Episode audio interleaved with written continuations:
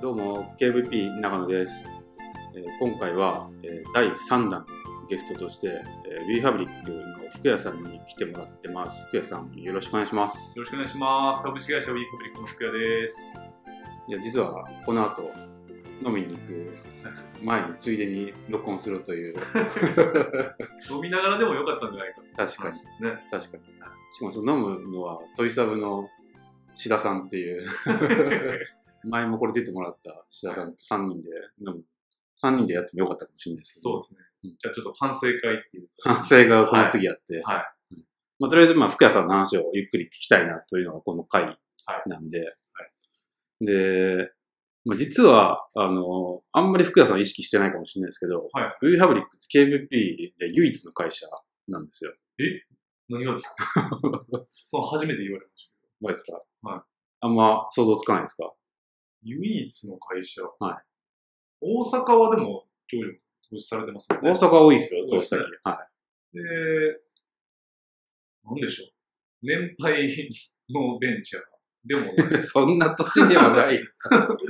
今 38? 僕は38なので、う起業家としてはだいぶおっさん。いや、でもまあ、そんぐらいいますよ。もっと上はは。実は、ウィーハブリックは、KVP からの投資の回数が一番多いんですああ、へえ。うち3回投資しまったよ。よ4回です。 4回か。はいあ、ですよね。。はいええ あ、それはも非常に特別な会社。なんか4回も投資なんかもう絶対成功してない感じがしちゃって。う、序盤から結構プレッシャーがか けてくるな。なるほど。あ、まあそうですね。ありがとうございます。あ、そうなんですね。はえ、平均的にはどれどれぐらい まあ、1.5回ですよ。普通は。ああ、なんで、ウそうへィーハブリックの4回っていうのは、ちょっと特出、突出してるえ。数字なんですよ。なるほど、なるほど。ええじゃ実あは。聞か、聞かなかったことにします ね。なんでですか じゃあ意識してください。はい、わかり ました。まあなんでそんな4回も挟んでるかっていうのは、実はまあ結構ラウンド細かく刻んでるから、その都度ごとっていうふうはいに、はい投資金額で言うとそこまで多くもないですけどね。はいはい。まあでも、一番最初は、もう超どシはいはいはい。ール。もう、比較書数 枚ぐらいの。そうですね。ペラ、ペラの紙をお渡しししたのを覚えてますけど。あれは何年前かな ?3 年、三年半ぐらいそうですね。ですよね。そうです、そうです。はいちょうど三年半ぐらいですね。うん。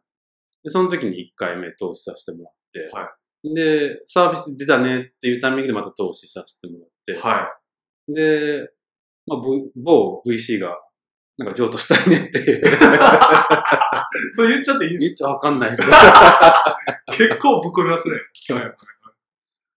まあ、っていう、ちょっとしたイベントがあった時に、はいまあ、それも僕ら、あの、受けさせてもらって、はいはいはい。そうです ね。確かに。あ、だからそれを入れると4回っていうことあ、ですそうそうそうね。そうあ、なるほど、なるほど。あ、そうですね。4回ですね。で、シリーズ A のタイミングでも、まあ、フォローで投資させてもらはい。っはい。て、っ確ていう4回ですよ。かに。すはい。ごいこれはすごいですすよ。4回もしてあんない です。ね。確かに。ええー、僕が付き合ってきた女性の回数マジで。意外にイケメン福谷さんとしては、い やいやいやいや。もっとはべらかしてる感じ。いやいやいや。それぐらいズブズブの関係で。そうですね。なんでこんな4回も立て続けに投資してるかっていうと、はそこまで大きな理由はないんです。ないんですかないんですかないんですね。なんかあるんかなと思ったんですけど。 うん。まあでも順調にし成長してますからね。うーん、そうですかね。いや、なんかちょっと期待に応えれるような結果はちょっとまだ出せてないんじゃないかなと思うんですけど、まあ、今年になってようやくですかね。うんあのようやくマーケットヒットしてきたかな。そうですね。今年になってから PM した感はすごいありますよね。はい、そうですね。うんそうですね。なんかね、あのー月に1回ぐらいに株主に送ってる資料あるじゃないですか。はいはい。あれの、なんていうか、クオリティが、はなんかこの1年で劇的に変わったような気がして。ああ、そうですね。ね去年まですごい長野さんのバッシングがすごい。バッシ ング全然思わない、この報告書って。すごいバッシングいやがーそうなんです。本当にしてね、ましたからね。うんこれは厳しいなって思って。こんなに思わない報告書見たことない。そこまで言ってない でしょ。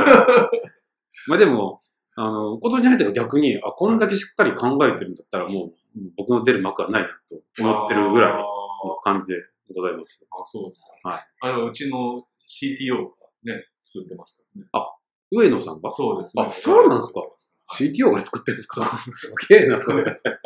そうです。そうなるほど。CTO らしい緻密な資料をしっああ、かりそうとです作ねって。。うん。いや、っていう感じで、まあ、KPP としては、あのーまあ、4回も通してるだけあって、すごく期待している、えー、WeFabric なんですけど、まあ、そもそも WeFabric ってどういう、まあ、スマセルというサービスをやってるんですけど、何をしてんのっていうのを聞いてる人、ちょっとわかんないかもしれないんああそでうで、すね、そうですね。軽くはい。 1分くらいでで説明してもらっていいですかそうですね。うち、あの、スマセルっていう、まあ、ファッション業界の、えっと、在庫の卸売仕入れサイトをやってます。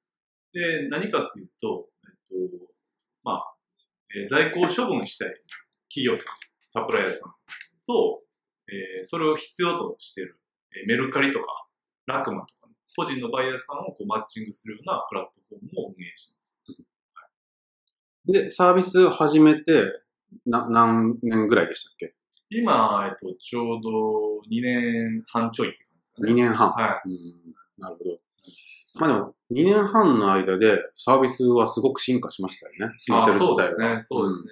まあ、かなり、まあ、ピポットというピポットを繰り返しながら、まあ、大きくは変わってないんですけど、まあユーザーのその、なんていうんですか、ペルソナみたいなうのが大きく変わん。全く違いますよねって。きますね。うんそれど、どういうふうに変わったか言えるもんですかあ、言います。あの、サプライヤーはまあ当初からそんなにも変わってなくて、まあアパレルさんとか、アパレルメーカーとか、商社とか、とかまあ通販会社とかなんですけど、バイヤーがもともとその、大手の、えっと、リサイクルショップさんとか、ディスカウントストアさんとかと、オンラインでこうマッチングさせるっていうう、んまあ、要は大企業対大企業をマッチングするみたいな感じのサイトを目指してたんですけど、まあ、なかなか、まあ、大手のバイヤーさんはこう、まあ、スマホとか、まあウェブ上で発注しないよねっていうところに、えっと、結構そこがまあネックになってて、うんで、どういう、なかなかその彼らのワークフローを変えることができないっていうところに、結構まあ、かなり長いこと悩まされた時期があって、そうですね。そう結局サービス出てから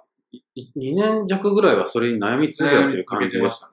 はい。で結局、まあ、変わらないなっていうところに気づいて、うん。もうじゃあ、えっと、まあ、少量だけども、えっと、買ってくれてる、いわゆるまあスモールバイヤーの人たち、うんメルカリとかラクマのバイヤーさんに完全に絞り切って、うん。今はそこに対して、まあ、広告でしっかりと獲得していこううんという流れに切り替わりましたね。なるほど。その、まあそれがお一番大きなピボットだったと思うんですけど、はいその、そのピボットをしようと思ったきっかけというか、その、なんていうか、心の変遷ってどどういう感じだったんですかそうですね、あのーまあ、結構、なんていうか、かなり、まあ、自分の中では、あの、かなりドラスティックな方向転換というか、うんいう感じだったんですけど、うんまあ、むしろ、まあ、そこしか金脈はないんじゃないかっていうぐらい、あのーまあ、自分の中でこう、見えてたというか、うんまあ、実実売データがそこでしかなかったんで、うん。うん。まあ、リピーターもそこでしか発注がなかったんで、まあ、そこをやっぱり、まあ、えっと、いわゆるまあ、MVP がそこだったとしたら、そこを要は慎重案として拡大していくしか、まあ、えっと、活路はないのかな。で、もともとそういう、あの、ファッション業界の在庫のマーケットってものすごい大きいんですけど、はいそこと、えっと、メルカリのユーザーが出会う場所っていうのはなかったんですね。うん、確かはい。に。うん。なんで、まあ、そこをつなげられるっていうのは、まあ、一つ、まあ、サプライにとっても、バイヤーにとってもメリッうん。トで、うんメルカリって要は個人で出店できないじゃないですか。あの、法人が出店できないじゃないですはいか。。一応、まあ、C2C のマーケットなんで、法人で出たら大会出品みたいはな感じだったりとか、い。あと結構こう、なんか、一点一点出品するのとかで、サプライさんがめんどくさかったうん。りうん写真撮って、一点一点メルカリで売ってみたいな、そんな時間ないんで、うんそういう意味では、こう、そこの手間の部分を、まあ、下げるためにも、まあ、基本的には100点とか、50点とかっていう、結構、バルクの単位でこう売れるような仕組み。。はいまあ、その辺が結構、お互いのニーズがこううまく合致したポイントなのかな。うん。そうですね。そこで完全に PMF しましたよね。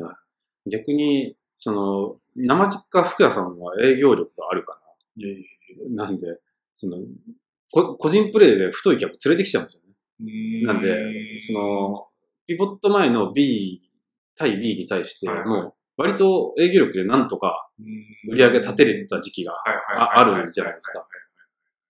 なんで、今ある売り上げを捨ててでもそっちにピボットしようと、ドラスティックにやったのはかなり良かったなと。ああ、そうですね。うあれなかなか勇気のある決断だったと思うんで。そうですね、うそうですね。確かに確かに。まあ、1000万円以上は普通にね、ありましたからね。そうですね。1000万単位の売り上げを捨ててでも、その施策をやるっていうのはすごいなとは思いますよね。はいはいはいうんそうですあれを実際に、その現場では、その、なんていうか、ちょっと怖さとか、どうだったんですかいやー、なんかやっぱり結構それ、中心にやってた営業とかはね、やめていったりもしましたしね。うんやっぱりそこはかなり、その方針に対して納得いかない人間うんもいたんじゃないですかね。うんただまあ、おおむねそこに対してはみんなあの全体の納得感とか理解が結構あったんで、まあまあ結構、う今振り返るとそうですけどね。でもあの時は結構厳しいなとは思いましたようーね。ん、そうですね。しかも、そのピボットのタイミングで資金調達に動かなきゃいけなかったはいはいはい。じゃないですか。あれってシリーズな B っていうんですか B B ですねか。まあ A ダッシュ。うん。まあシリーズ A と B の間ぐらいの資金調達を、まあキャッシュアウトの兼ね合いも含めてやんなきゃいけないっていう時期だったじゃないですあか。あ、そうですね。一番厳しかった。。いやー、あの時はもうかなり厳しい かったですねそうですね。死ぬかと思いましたねいやー、死ぬかと思いました。 だから完全に一回死んだと思いましたけどね。うん。あ、あの時も死んだと思ってました。死んだかなと思いましたね。はい。調達もなんか結構時間かかりましたかね、かりましたね。そうです、そううです。ん。うん。それが、まあ、去年末ぐらいの話ですよね。そうですね。んそうです。去年末。去年末。去年末かそうです。そうです去年の下期は大体その話ばっかりしてましうん。いやー、なんで、もう、土俵際の た。はい。資金調達。そうまであ、す。結果的には結構な額ちゃんと調達できましたしそうね。ですね。そうですね。それ何億って言っていいんでしたっけああ、そうですね。言って大丈夫ですね。まあ一応2億弱。 ?2 億弱、はい。なんと。か調達できて。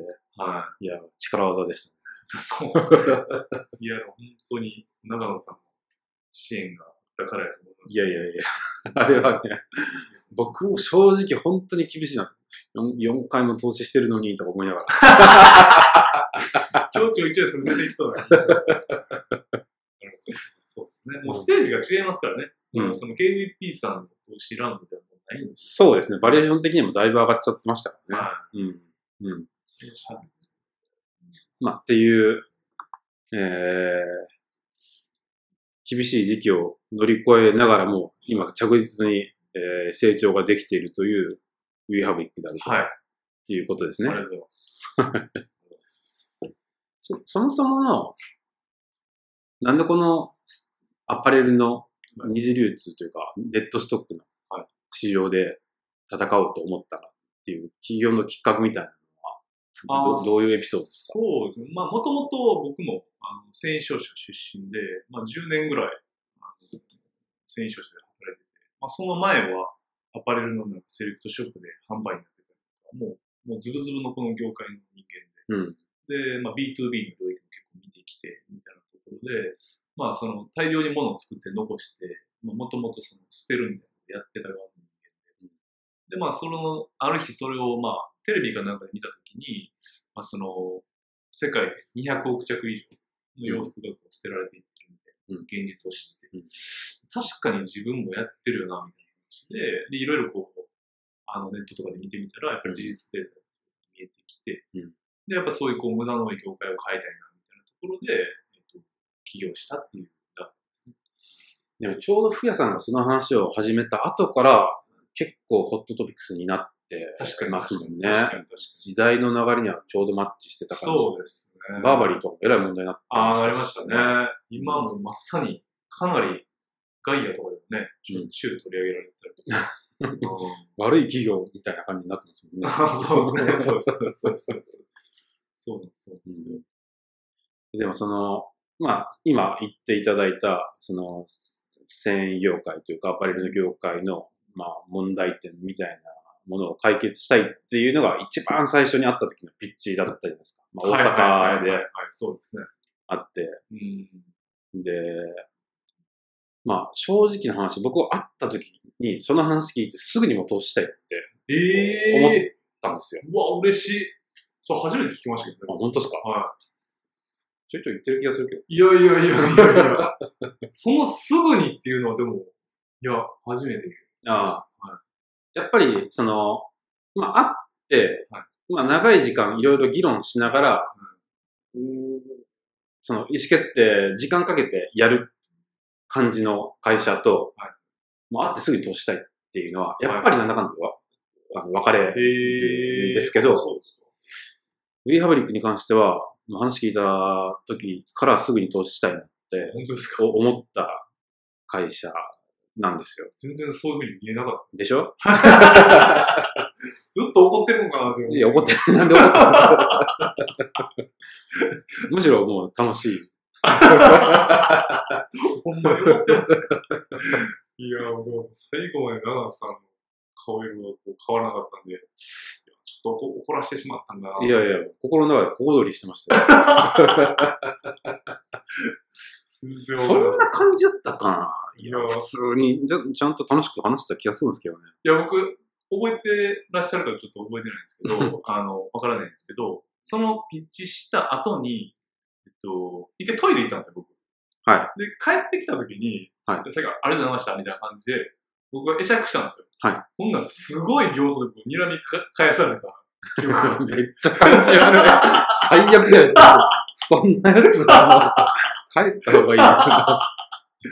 で、うわ、もうだから僕なんかちょっとこう怒らせてしまったなとかちょっと思って、でで も後々気づいたんですけど、いや長野さんってデフォルトでそういう感じのいや感じなんですね。いや、デフォルトそれまずいっすね。 絶対に睨んでないはずですし。いや、ししかもなんかあったんでしょなんか電話がなんか、なんかあったんとですかよね。いや、だなんかか違うこと考えてたとか。ら。 で、後で結局その話せば話すほどめちゃくちゃいい人やつに見えてきて、そうなんですよ。だから人はこう見かけによらないなって いう。そうですね。っていうのを後で知らされていったっていう。で、結局、その時は僕すぐに投資したいなって思いながらも、もう、先に投資するっていう VC が決まってたんですよね。ああ、はいはいはいはい。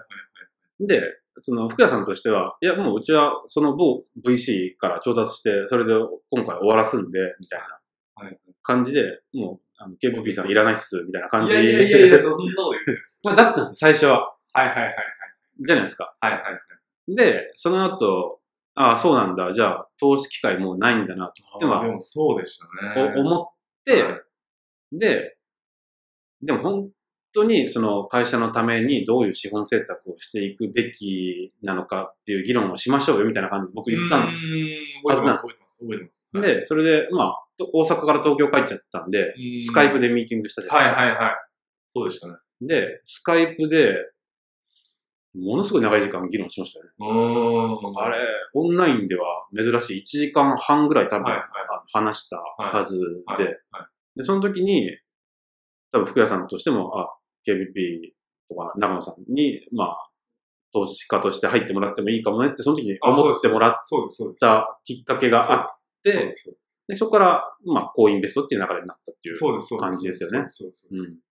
でだから僕、それまでは、その打ち合わせまでは長田さんのことを正直勘違いしてたんですよ。ほんまに、お前怖い人なんかなっていうふうに思ってたんで、マジっすか、そうなんですよ。うんなんかこう、めちゃくちゃされるんじゃないかってい う。めちゃめちゃ、もう、ケツの毛まで、むしり取られるようなどんなんだ 海に沈められるんじゃないかと思うんですけどただでもちゃんとやっぱあの時に話してよかったなっていうのは、あれがでもあのミーティングがなかったら、僕はちゃんとこう勘違いしたまま今みたいなこう関係が築けずに終わってたんで、すごいでもほんまによかっでも覚えてるのは、あの時のミーティングの時に、あ、多分、福谷さんは、もう、その、うちとか僕に対してあんま興味ないんだろうなって思ってて、た。はいはい。もう、その、決まってる某 VC で進める気満々だったんで、はいその、なんとか投資機会をもらえないかなっ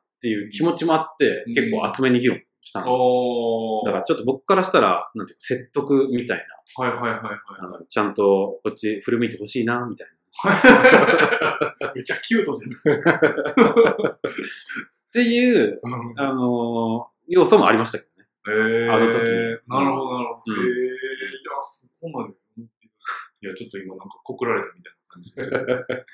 まあ、投資してる時点でね、まあ、すごいいいと思ってるわけなんでね。はいはいまあでも、実際にそのぐらい、その説得してでも投資したいなって思ったのが、最初のきっかけですありね。がとうございます。まあ、でもそこから、まあ、なんだかんだで、3年半ぐらいお付き合いさせていただいて、そうですね。結婚式に結婚式もね、同席来てもらいまさせていただいて、ですよね。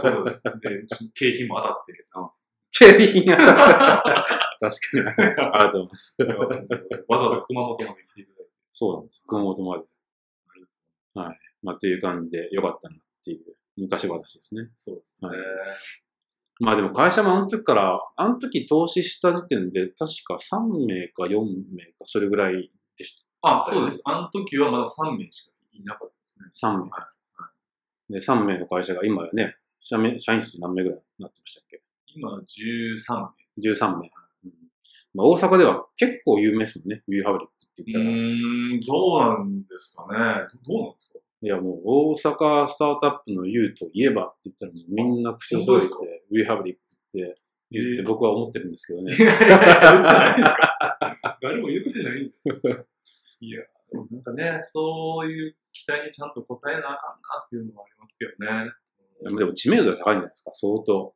ですかね。うんまあ、テレビの出演機会も多いし。はいはい。まあ、結構こう、メディアの、だから今のじ時流に乗ってるかも、うんあるかもしれないですね。うん確かに。社会課題。 PR はすごいうまいと思いますよ。うんその PR をうまく KPI に結びつけていただいて。 ちょいちょい入ってきますね。その彼氏まあ、大阪で、スタートアップで一番有名なとこって言ったらどこですか秋っぱいやー、まあ、キッパさんとかじゃないですか今まで言ったら、間違いなく。キッパさんでしょやっぱり秋っう。とか、アイプラグさん。ぱか。うちの投資先だと、まあ大阪何社投資してるかな多分、7、8社ぐらい投資してるんですけど、はいはいはい。大阪で、はいかなり珍しいと思うんですけどね。うーん。多分東京のスタートアップ、あベンチャーキャピタルで大阪の投資件数って多分トップクラスに多いはずですけど。ああ、でもそうでしょうね。うん、そうでしょうねうんなんか、大阪のエリアに投資してしてもいいかなと思ったきっかけとかなんかあるんですまあ、僕自身関西人ですけどね。かああ、うんそれなんか関係あるんですいや、ないっ す。 むしろ関西に全然アイデンティティねえみたいかまあそうですよね。関西でも全然な。残って全な然、いです全然好きじゃないですもん。関西人毎日言うのやめてくださ い。なるほど。なんか関西人が僕、なんていうか、その怖いなってもらえるのも、はいなんか人との距離感がやっぱ遠いんですよ、めちゃめちゃ。ああー、はいはいはいはい。そわかりのますよ。国民、ナショナリティ的にうん。なんか人と話す距離が一番近いのってブラジル人らしいんですよ。ああ、めっちゃ近くで喋るみたいな。確かに。唾飛ぶ飛ぶみたいなはいはいはいは感じの距離感で喋る。い。うーん、確かに確かに。で、今、そのいろんな国民性があって、それが距離感ちょっとずつ変わってくると思うんですけど、はいはいはい。それが多分一番遠いのが僕だと思うん ですよ。確かに。確かに2キロぐらい離れてるんちゃそう そうそうそう、そんな感じなんですよ。うんはいはい。